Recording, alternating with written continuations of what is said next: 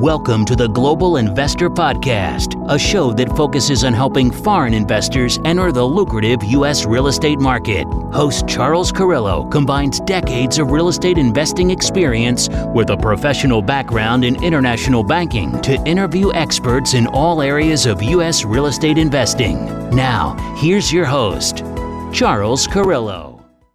Welcome to another episode of the Global Investors Podcast. I'm your host, Charles Carillo. Today we have Sergio Pejoves. Sergio has been involved in many different facets of real estate investing in several markets throughout the US, from single family rentals to 100 unit complexes. So thank you so much for being on the show, Sergio. Thank you. Uh, great, great to be here. So, what was your background prior to starting to invest in real estate? I was in the mortgage industry. I came to the US back in December of 99. And uh, I was working, I'm, from, I'm originally from Peru and uh, born and raised. And I came to the US at age 25. Uh, before I came to the US, I was working for the family business.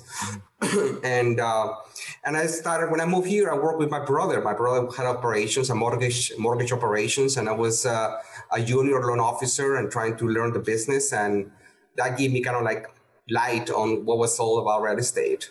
So I worked with my brother for three years, close to three years in El Paso, Texas. So that was where my beginnings, you know, in, in, in, in that exposed to real estate.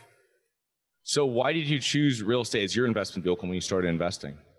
Well, you know, I was, I was, you know, I be, after working with my brother, I became a mortgage broker, you know, and as you all know, in 2007, 2008, the market turned. So I always thought, you know, I remember I met this gentleman and came to my office and and uh, just walk in and say, "Hey, sir, you want to talk to you?" And say, "Sure, have a seat." And uh, he was, you know, his early 30s, and uh, I said, "You know, I want to refinance one of my properties." And I said, "Oh, how many how many properties you have?" And he's got around 35, 37 properties. So I was very, you know, you know, impressed by being so young and being able to acquire so many so many properties. So I was very curious about about his journey, and I said, "Hey, you know." you know, why you want to refinance? Maybe I buy it from you. And that was my first rental property, single family. So that, that, that was an inspiration for me that whenever, you know, as you know, everything is cyclical, right? Everything turns. So I, I kind of knew that, uh, that at one point things would slow down on the mortgage and there would be an opportunity on the real estate side of it. So, uh, I always had in my mind that you know, when things you know turn and slow down, or there's a there's a shift in, in, in conditions, that I will go into real estate. Okay, so your first couple uh, investments were single family.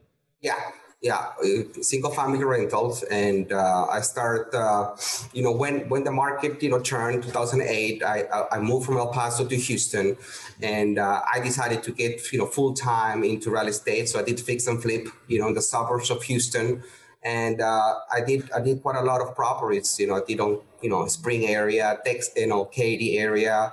Uh, a lot of the suburbs, you know, flip approximately 15 to 20 properties a year.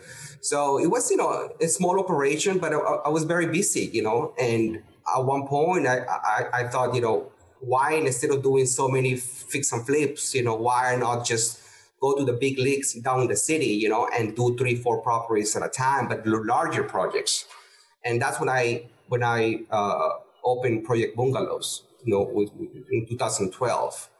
And I was doing fix and flips of uh, bungalows, and uh, I also started doing some new construction of Craftsman homes in the Houston Heights area. It was a beautiful journey, you know, really learn a lot about the business and all the profits and all the gains that I was, you know, getting from the fix and flips and the high end uh, you know, remodels, additions, and new construction, I start buying real estate. I would start buying more rental properties.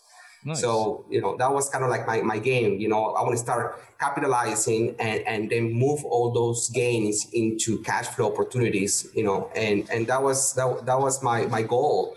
Um, and I, in in my daughter my daughter was born, you know, and I guess everybody gets that kind of like, you know, click, you know, okay, what am I gonna do if you know what's gonna happen if I'm not here?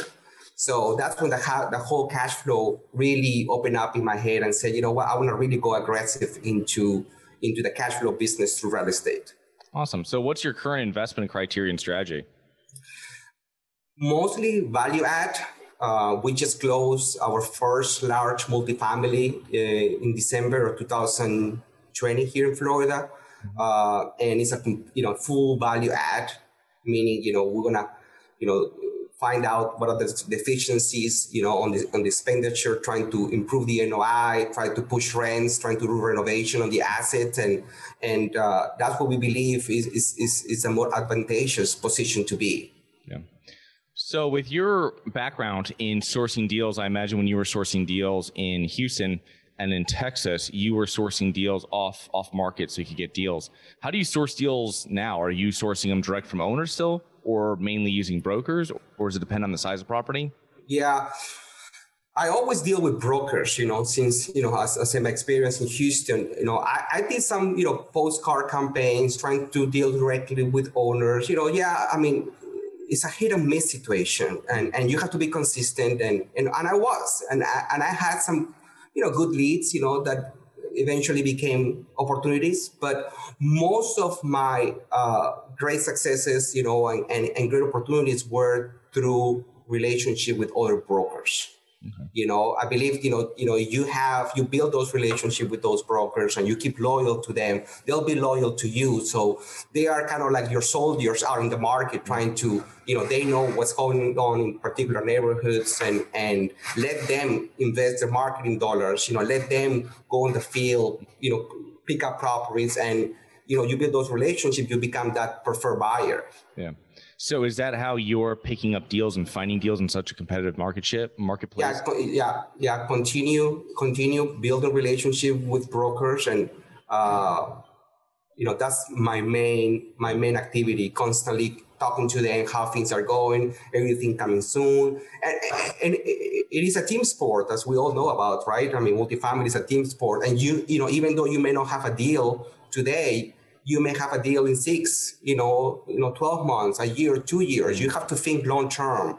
So building those relationships are crucial. You know, keep communication, keep talking to your broker, build those relationships, and you don't need that many you know uh, brokers either it's not like you have to meet every guy that is a broker in your market but you know just pick the top three four you know top brokers and, and say hey you know please give me the opportunity i want to be on the top of the list whenever you have a deal in you know and, and and be proactive you know when they send you the deal also you know be responsive you know engage with them. Say okay let me send me what i need. I'll analyze. Give me 72 hours. I'll, I'll, I'll send you an, a little LOI or i'll say yeah or nay. Yeah it's amazing how many people do not respond to brokers when they finally get a deal from them.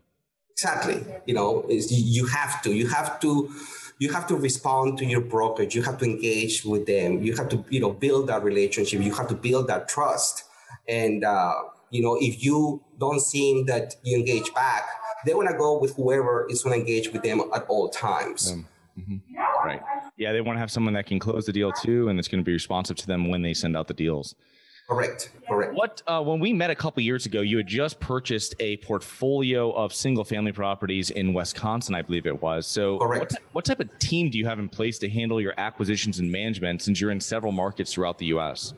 Uh, I think property management are, are, are key, mm-hmm. are key. Uh, you know, that opportunity came in 2018 and it was brought by a broker. Again, relationships are important. And, and I was doing a transition there. I was, you know, finish up my developments. I was making a decision to fall full time into real estate and cash flow and buying, you know, portfolios and multifamily. So, uh, you know, it, it's not easy, you know, on, on, different markets. You really have to have that management team. You may not have it at the right place at the right time whenever you are acquired, and you have to kind of like dance, dance, dance that situation, you know. And I think for what I learned about, you know, that experience is don't be afraid to make drastic moves when are needed. Uh, sometimes, you know, they say, right, it's better the devil that you know, the devil that you don't know. But I think that when it comes to property management, it's important to uh, to make the right shift you think that things are not going your way. And uh, when I bought the portfolio, I kept the same team, and there were some, you know, uh, challenges along the way. Uh, but I, I, you know, I didn't want to make, make make a change, you know. But eventually, I did, and uh, from from challenges, things are start to look way better. And I'm exiting that market right now because I want to go full, full time into multifamily. So actually, that portfolio that I bought in 2018, we are trying to reposition, and actually, we're we're making great progress. And there's uh, uh, there's a couple of buyers interested. So we're gonna you know sell that that portfolio and move those that capital into into several multifamily projects, and that's my goal this year to fully exit the, the single family market and go full time into multifamily and continue to grow our portfolio on the multifamily side. Awesome. Yeah, that's yeah. great. That's great to hear on the uh, on how you're doing that. When you're, what is your role on your team when you're raising? Are you raising money mainly? Are you doing acquisitions? I know you sponsor deals. What do you focus as yourself when you're on your team? Well, I'm I'm I'm, I'm, multifaceted. You know, I, I enjoy everything. I enjoy, uh, you know, you know, I have uh, an, uh, you know, director of operations that, you know, is in my team. You know, we, we, you know, we get all the information, we get all the data. You know, we, we, we underwrite a lot of deals. You know, and you know, we're super particular. You know, we don't we don't have to close a deal every month. You know, we're just trying to find that that that deal that fits our criteria. And uh, it may happen once or twice a year three times. We're not trying to you know compete to the guy next door or the other sponsor that is closing several deals. We're just very very picky very particular. And uh, so once the deal is underwritten you know i take a look. You know we discuss it back and forth. We send LOIs and uh, you know, and then once the LOI is in place, you know, there's of course a strategy to, you know, to, you know, to raise the capital and everything. But I, I enjoy all aspects, you know, uh, for the last six months, I'm being, uh, you know, talking to people that I know, you know, on my Rolodex, you know, and say, hey, you know, they know me from, you know, new construction, development, you know, fix and flip, and, uh, now they realize I'm in the multifamily space. So I'm trying to pivot those those relationships into be converting them into passive investors. And and I think it's you know it's a lot of conversation. This is not a you know you know let's let's get rich tomorrow kind of thing. So I'm I'm being very very happy with all the connections that I made, and a lot of people are you know kind of like you know providing me with soft commitments for future opportunities. So I'm just you know, kind of like constantly trying to to put together opportunities, and and that's my role. You know, oversee everything. so as you trans transition out of uh, single family, what do you see for the next twelve to twenty four months in multifamily? And are you looking at any other real estate classes? At this moment, I'm focused on multifamily. Uh, you know, here and there, I see other opportunities, uh, and I, I've I was exploring, the, you know, doing like a, there's a lot of hotels, as you know, because of COVID. Uh, you know, there's a lot of distress, you know, hoteliers, so distress uh, hotel owners, and you know, I think there's an opportunity there to do a hotel conversion uh, to uh, apartments. And I explored a couple of opportunities, didn't pan out. So that's kind of like when you ask me, you know, if I'm looking at other things, you know, it will be something to convert to multifamily at the end of the day. Mm-hmm. Uh, I, I, see, I see opportunity. Uh, I think we're gonna wait a little bit more how this uh, stimulus plan that just you know came out, how it's gonna pan out in the market, uh, and I think that there's gonna be challenges along the way, but opportunities at the same time.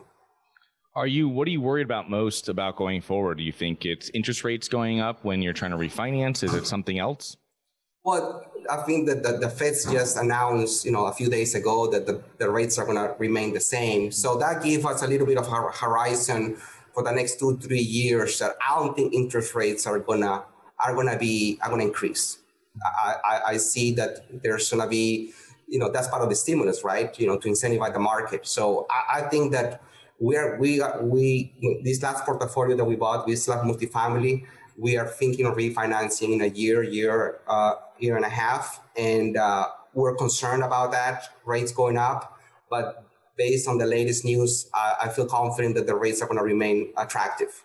Okay, and with these different markets, I know you're buying all throughout Florida and some other states as well. What what are you looking for when you're picking out a market? Is there anything specifically that you want to see or that you don't want to see? I think at the end of the day, we all want growth, right? Mm-hmm. We want we want a, an increase on population, you know, an increase on, on jobs. Yeah. Uh, uh, you know, your typical, you know, market highlights that are important. You know, just good trends. You know, not a perfect market, you know, but just a stable, you know, upward market. You know, here in Florida, we're experiencing a tremendous migration. You know, because COVID dynamics have changed, where people can work remotely, and uh, I think there's a lot of opportunity in Florida. And I guess I'm I'm happy that I make that, you know, the move here from Texas. You know, in 2018.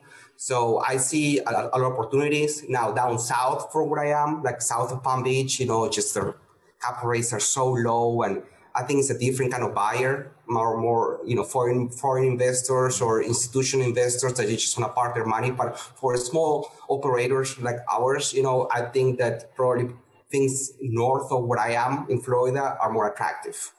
Yeah, no, I totally uh, 100% agree with you because living in South Florida for so many years and uh, people are like, oh, would you would you want to buy down there? I'm like, every time I see a deal, every time I review a deal, I would love to buy yeah. in Southeast Florida but it's so expensive and you're competing against people that don't need really a return. Exactly. So you're competing against people that are coming from up north, you know, New York, Boston, and then a tons of international money yeah. from South America mainly that is not really requiring a return, which no. is very difficult to compete. Impossible. Impossible. when, you have, when you need to pay returns to investors. So no, yeah. Um, so yeah, I, I, I think the same thing. Uh, it's the growth in population, growth in jobs, and then I want to see some kind of inverse trend with crime. You know, I want to see crime somewhat decreasing over the last 20 years while you're having population jobs increase. And um, I think the slower or the more steadily that line is, I think the more consistent that market's going to be. And yeah. um, because if a disruption happens, it's not going to be major.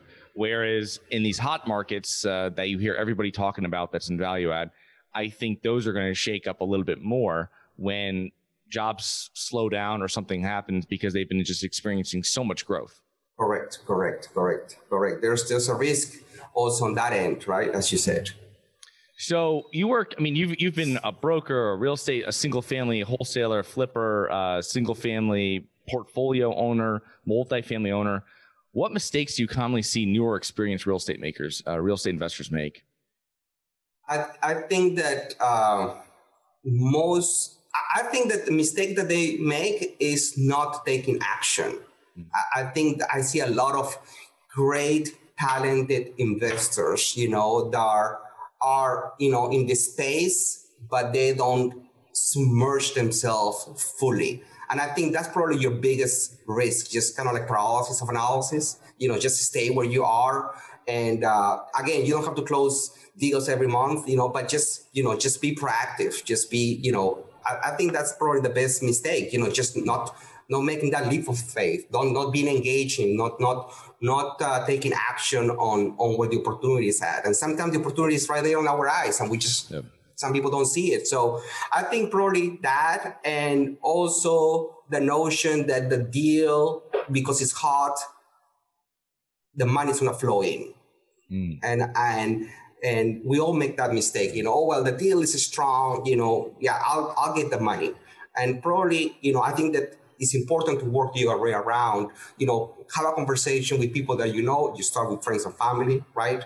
You know, uh, you know, check all that relationship that you have in the past, all the people that they know you, and start having a conversation about what you're doing. You know, everybody wants wants you know invest and and and, and get money in return if they are full-time doing other activities right mm. so I mean, at one point everybody's passive right you buy stocks i mean you're passive so have a conversation with people that that you already know and tell them what you're doing. They may not invest with you in your first deal, but at least you already have built some sort of you know, you know, list of people that are going to believe on you, want to bet with you on your next opportunity. Yeah. So I, I would probably recommend for you know people that are starting to be proactive on engaging and talking bring the conversation and and say don't be afraid you know of course you know if you're doing uh, 506c, right? They need to be fully accredited. So make sure that you know you disclose that part, you know, and that they are fully accredited. Uh, or if you want to do the other syndication, you know, uh, I guess there's there's you're more flexible, right?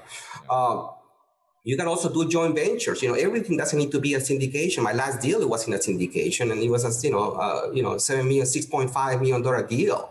Uh, you know, you can just bring people together and then say, hey, you know, let's let's let's let's let's work and, and, and build something interesting here. So uh, just just that that would be my advice.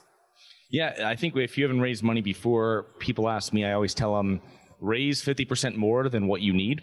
And the other thing too is that you're, you know, it's, um, you found a deal. Uh, say you're just, you know, getting a soft commitment isn't just that you're in, you're in the bar with your buddy having a beer and he tells you, hey, you know, I'll invest $50,000 into your next deal. And then six months later you get it. That's not really a soft commitment.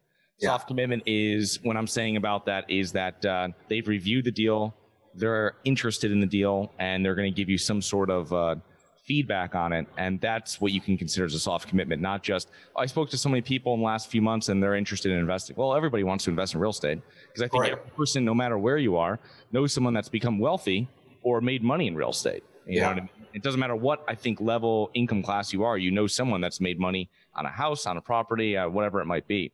And then the other thing we say about the analysis paralysis, I think that people are always looking for a home run and they're comparing what the market was a year or two ago, which is important to be aware of that.